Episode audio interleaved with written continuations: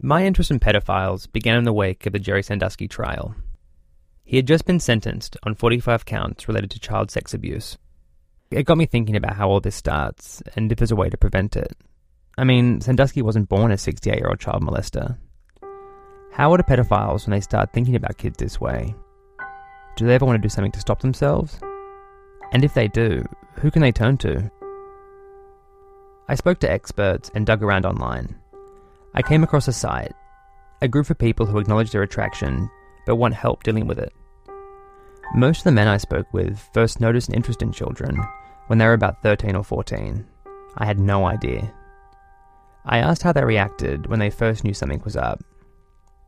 For most of them, this was going back 40 or 50 years, and I realised that I needed to speak with younger guys, ones who are going through this right now. I asked the men if they knew anyone like that, and a week or so later, I got an email. My name is Adam at Red. I'm 18, and I'm the leader of a support group for pedophiles around my age. I would be very happy to talk with you. Adam is now 19. Just to remind you, Adam isn't his real name, and his voice has been altered to protect his identity. But even knowing he'd be anonymous, he was uncomfortable. Uh, you know, I'm nervous. Why? Just don't think I'm a very vulgar person. It's even weird for me to say it out loud. You know, it's something I type probably, uh, you know, 50 times a day, just, you know, chatting uh, with some people online. But uh, actually saying it out loud is, you know, not very easy for me. Do you see yourself as a pedophile? Uh, yes. And have you ever acted on your attraction? No. Here's the first of many distinctions I wasn't clear on when I first met Adam. And it's an important one to make. Technically, you don't have to act on your desires to be a pedophile. Pedophilia marks the attraction, not the behaviour. Adam doesn't want to act on his attractions. Adam is self diagnosed, as is everyone in his online support group. They go by the medical definition of pedophilia found in the DSM, the Diagnostic and Statistical Manual of Mental Disorders, basically the Bible of the American Psychiatric Association, which says that, in order to be a pedophile, you have to harbour sexual fantasies about or engage sexually with a prepubescent child for six months or more, and you have to be 16 or above and more than five years older than the child. You also need to have either acted on these urges or the fantasies must cause distress or difficulty. Guys like Adam hit puberty and discover they're attracted to little kids and what's remarkable is that they have to navigate that all on their own, with no frame of reference. Everything they're going through, they have to figure out for themselves. At like 11. I was surprised when Adam first told me the specifics of his attraction. It was hard to relate to, and so you're prepared, difficult to hear. He's most attracted to kids, between the ages of 8 and 3. He was 14 when he started watching porn, porn involving children. For privacy, he found a way to connect an old computer that he had in his room. Before long, he was downloading it on a daily basis. He couldn't believe how easy it was. It was exhilarating. That's the most uh, accurate thing I could say about it. I think for people, you know, who were listening to this this show, when they hear that, it's going to be kind of hard for them to understand, you know, what you're feeling, and I really want them to. So, can you tell me, like, did you have any concerns for the kid in the videos at this time? Like, did it occur that someone else was abusing them by making these videos? No. First off, the the first child pornography I came across, uh, I don't think it even involved adults. You know, what I thought is, you know, I'd I'd like to do these types of things. Uh, so, you know, it's great that I can watch other people, you know, who are closer to my age range do these types of things. I just see, you know, two kids doing something that uh, I fantasized about doing. So, you know, I'm one of the kids. Remember, he was 14. And, you know, it was a little while later as, you know, I started watching the stuff, uh, you know, more and more when I kind of realized that, you know, I was getting older uh, and it wasn't some phase I was going through, but, you know, the the children I was interested in weren't getting older, you know, to follow along with me, but they were actually getting younger. Did it strike you as wrong? At that age, no. You know, I knew I knew it was illegal. Um, I knew it was considered wrong. but I, I did not know why it was considered wrong. Figured it something that wasn't allowed.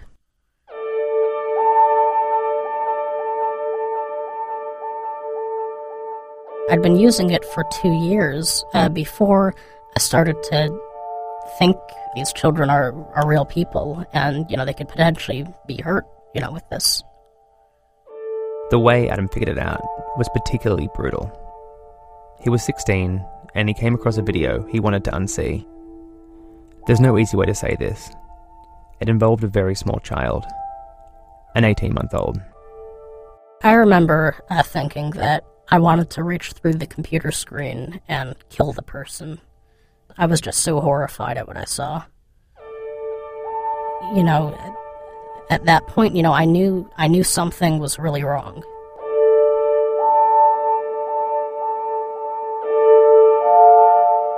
He began reading up on child abuse and was upset at what he learned. He decided he wanted to stop watching child porn, and he needed help if he was going to do that. For that help, Adam turned back to the internet. He posted on a mental health forum, explaining his situation and asking for advice. Two women who were child abuse survivors befriended him. With their help, Adam says he stopped watching porn, but in its place grew a deep depression. It wasn't like he'd stopped having sexual thoughts about kids. He says he felt like a monster for having viewed the videos, but also just for having the attractions. Some days, he thought about killing himself. He didn't know what else to do. He was 16. He wanted to talk to someone. So he started with a cautious letter to his mum. Dear Mummy, it begins. I'm writing this letter to you as I cannot bring myself to say what I need to say to you, to your face.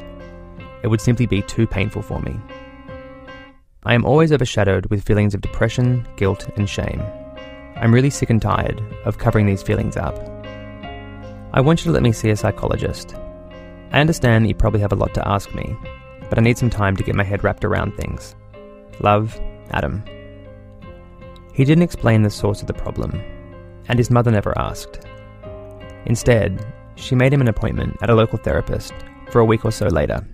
I remember it was a Friday morning, uh, very early in the day. I was her first patient. Um, we got there even before she got there, and you know, I was I was just very nervous. You know, I knew exactly what was coming.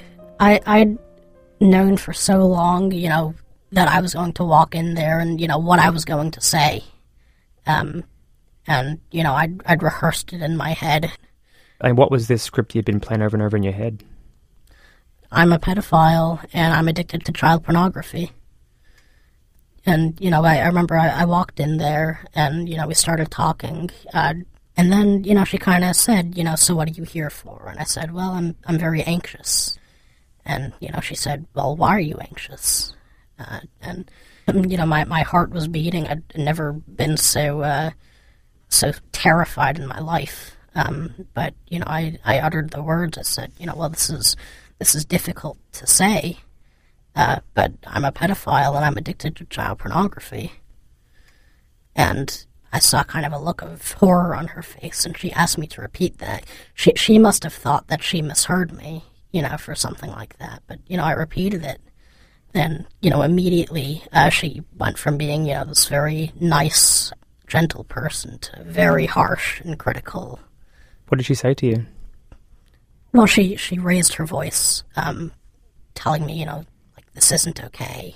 And you know, we we talked we talked about it a bit. Um, you know, I, I mentioned that you know at that point I'd been I think eleven weeks uh, clean of uh, child pornography, but you know I was one I I, was just terrified. Um, you know the whole time, and uh, you know I remember she tried you know talking with me about um, about why why I have these attractions and um, and uh, you know she was she was obviously convinced you know that well I, I had trouble talking with people my own age so you know I was I felt less judged by younger kids and that's why I was interested in them um, and that's you know it's apparently um, a very common thing for uh, for you know therapists who aren't at all trained in this you know area to to think.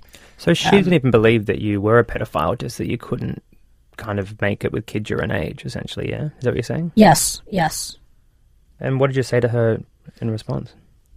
Oh well, you know, I, I disagreed. I said, you know, no, I, I, I really firmly believe that's not the case. You know, um, I know what I'm attracted to, and it's not like I'm, you know, I, I had friends. It's not like I didn't have a single friend. You know, I said, look, you know, these these attractions are, you know, more intense than uh, they are towards any adult I, you know, I've ever met or seen, and I'm really confident that it's not just, you know, being scared to talk to people my own age.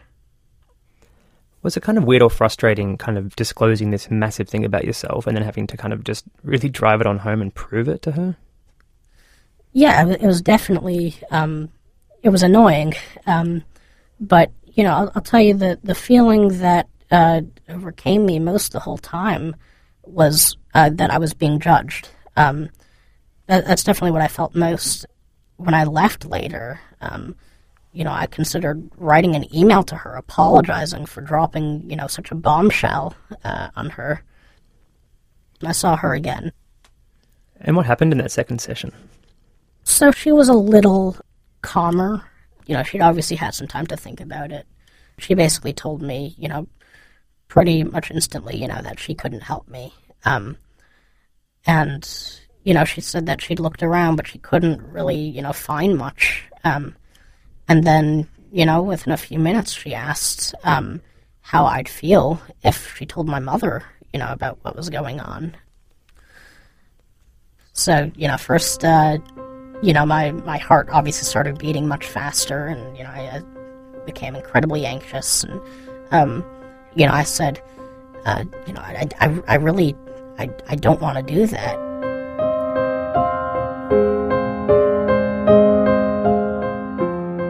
So she, uh, you know, she left the room for a minute and then came back in with my mother. And I sat down, and the first thing that I recall the therapist saying is, We've got a problem. This is Adam's mum. Her voice has also been altered. The therapist looked at me, and I, I can't remember her exact words, but it was something like, Adam is uh, addicted to pornography. And then she paused for a little bit, and then she said, you know, a very specific type of pornography. Um, and, you know, she said it's child pornography. And she continued to say that she couldn't see him. We then talked a little bit, not details, about what had been going on. Um, and Adam did not contribute at all. He sat there just shaking and looking at the floor. And I do remember that she then turned to Adam and said, How do you feel? And he said, I feel like I'm going to throw up. You know, my mother, I'm sure, reacted the, the best I really could have hoped for. Um, you know, she kind of put her arm on my shoulder and, you know, squeezed a little bit and, you know, she seemed to be supportive. I'm sure she was in shock and probably kind of horrified, but, you know, at least she was able to hide that. And the, the fact that she was able to do that, um, it, it meant so much to me. And I looked at him, although he wouldn't give me eye contact. I looked at him and I said, Adam, we're going to help with this, whatever it is we can help with it. And don't worry, I'm with you.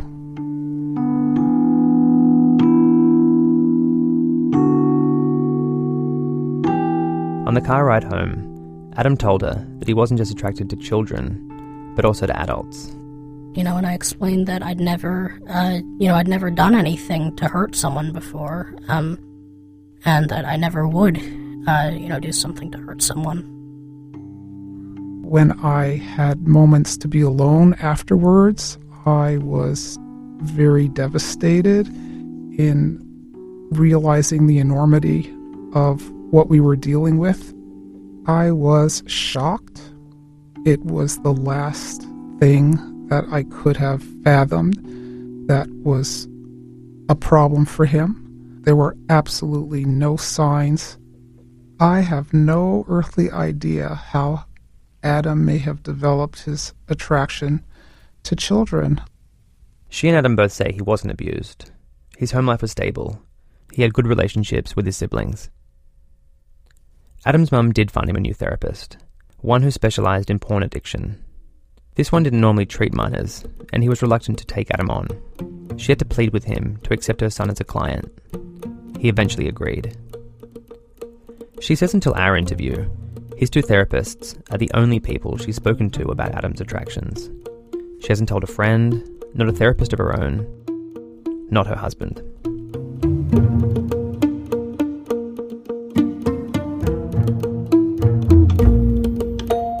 Right now, if a pedophile shows up in a therapist's office wanting treatment, it puts a therapist in a difficult situation. First, there are no guidelines on how to treat pedophiles who haven't offended. There's a lot of confusion in the field about how to handle them. Also, they're in a tough legal position. If the therapist thinks someone poses a threat to a child, they're legally obligated to turn them in because of mandatory reporting laws. They can lose their license if they don't. So when it comes to counselling a pedophile, therapists have to gauge how likely that person is to act. They're in a sticky situation where they have to make a judgment call about how dangerous someone is. Professor Elizabeth Letourneau is one of the top researchers on child sexual abuse in the world. She's done this work for 25 years. She says a great thing about mandatory reporting laws are that they've brought to light lots of crimes against children. But as they got more popular, she saw it affect the number of people reaching out for help. Self referrals for help really dried up, and people uh, watched helplines just go silent um, because folks are too afraid to reach out for help. The consequences are, are too high. Professor Letourneau is the director of the Moore Center for the Prevention of Child Sexual Abuse at Johns Hopkins University. And it's with that mandate, the prevention of child sexual abuse, that she's pushing hard for research into people like Adam. Amazingly, there's very little research on pedophilia. We don't know much about the sexuality of adolescents, let alone what might make someone a pedophile. It is a gigantic black hole in science. Among the things we don't know, we don't know that there's a connection between being abused and developing an attraction to kids. Crazy, right? We don't know what's normal when it comes to the sexual development of children. It might be normal for a 12 year old to be attracted to a 6 or 8 year old. Another thing that has not been researched in depth is if having an attraction to kids makes it more dangerous to be around them. On its face, it seems obvious, but there is no evidence to support it. The research that we do have, and this is from a very small sample size, suggests that pedophiles are more likely to be shorter, left handed, and have a lower IQ. Another study says that being knocked unconscious before the age of 13 may be a factor. It shows just how little we've scratched the surface.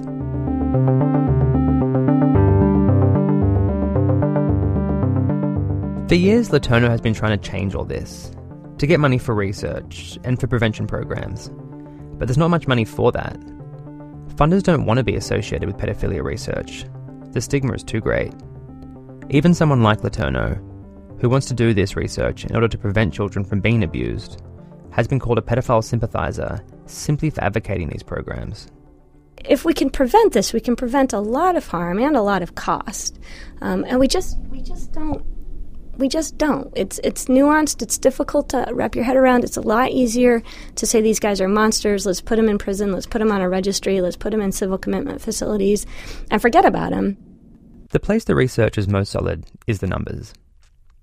Studies suggest that an astonishingly large number of men are pedophiles. A respected survey by Michael Seto, director of the Forensic Research Unit at the University of Ottawa, found that 3% of all men have sexually offended against a prepubescent child, though not all these men would be considered pedophiles. But he goes on to estimate that 1 to 3% of men would meet the diagnostic criteria for pedophilia, which equates to anywhere between 1.2 million and 3.4 million pedophiles in the US alone. That means there are lots of people out there who are presumably try not to offend. With nowhere to turn to for help, there's almost no research to explain why they are the way they are, and no known treatment. Which is how a teenager might conclude that his best option is to invent his own way forward. At 17, Adam started searching online for other guys like himself. Young men struggling to deal with their attraction to kids. And some responded. They got to talking online, and soon there were a bunch of them communicating on a daily basis. Before long, Adam realised that he had inadvertently formed a support group for young pedophiles. There are currently nine members, ranging in age from 16 to 22, eight men and one woman. They communicate in the same way that any bunch of teenagers do GChat, text, email, the odd phone call or video chat. And there's usually at least a few people online each night. I've talked to five of them and met three of those in person. They all said they're glad to have found the group, and for most, it's the only outlet they have. Everyone I've spoken to has a story about how the group saved them. A 22 year old college student told me this one. There was a time when, uh, when I was really running out of hope for the future. I felt, you know, I was unemployed and I felt like no one was going to give me a shot and I felt like I had literally no shot in life and I I kind of wanted to kill myself. I didn't do it. The first thing I thought of was, especially Adam in specific, but the rest of them as well, that I, I couldn't let them down like that. The governing principle of the group is that you can only be a part of it if you agree that it's wrong to have sex with kids. There are other pedophile support groups online who feel the opposite, who advocate for the abolishment of age of consent laws. Others suggest that molesting children is wrong because it's illegal, but stop short of taking a moral stand. Adam's group absolutely takes a moral stand. A few times, he's found himself trying to convince potential members of the group that having sex with children is wrong.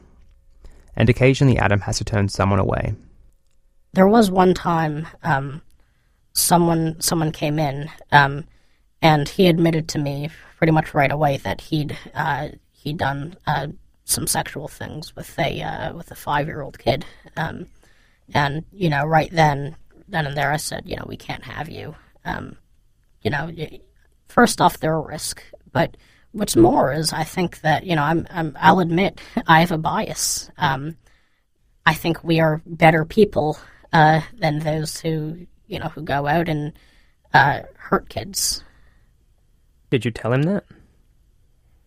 Uh, I explained to him, you know, to the best of my ability, that what he did was very wrong, um, and that the most noble thing he could possibly do would be to uh, tell the kid's parents, um, so that at least that kid could get the help, you know, he might need. And what was his response? Uh, something like maybe. In a different world, this person would be talking to a professional, not a 19 year old with no training at all. Or maybe this person would just be in prison.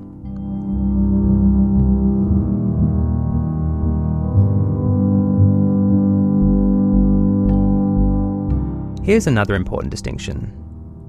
Eight out of the nine in Adam's group say they are non exclusive pedophiles, which means they are also attracted to their peers or adults, in addition to kids. That's important because researchers like Elizabeth Letourneau think it might be possible to push people like that to become more attracted to people their own age if you start young.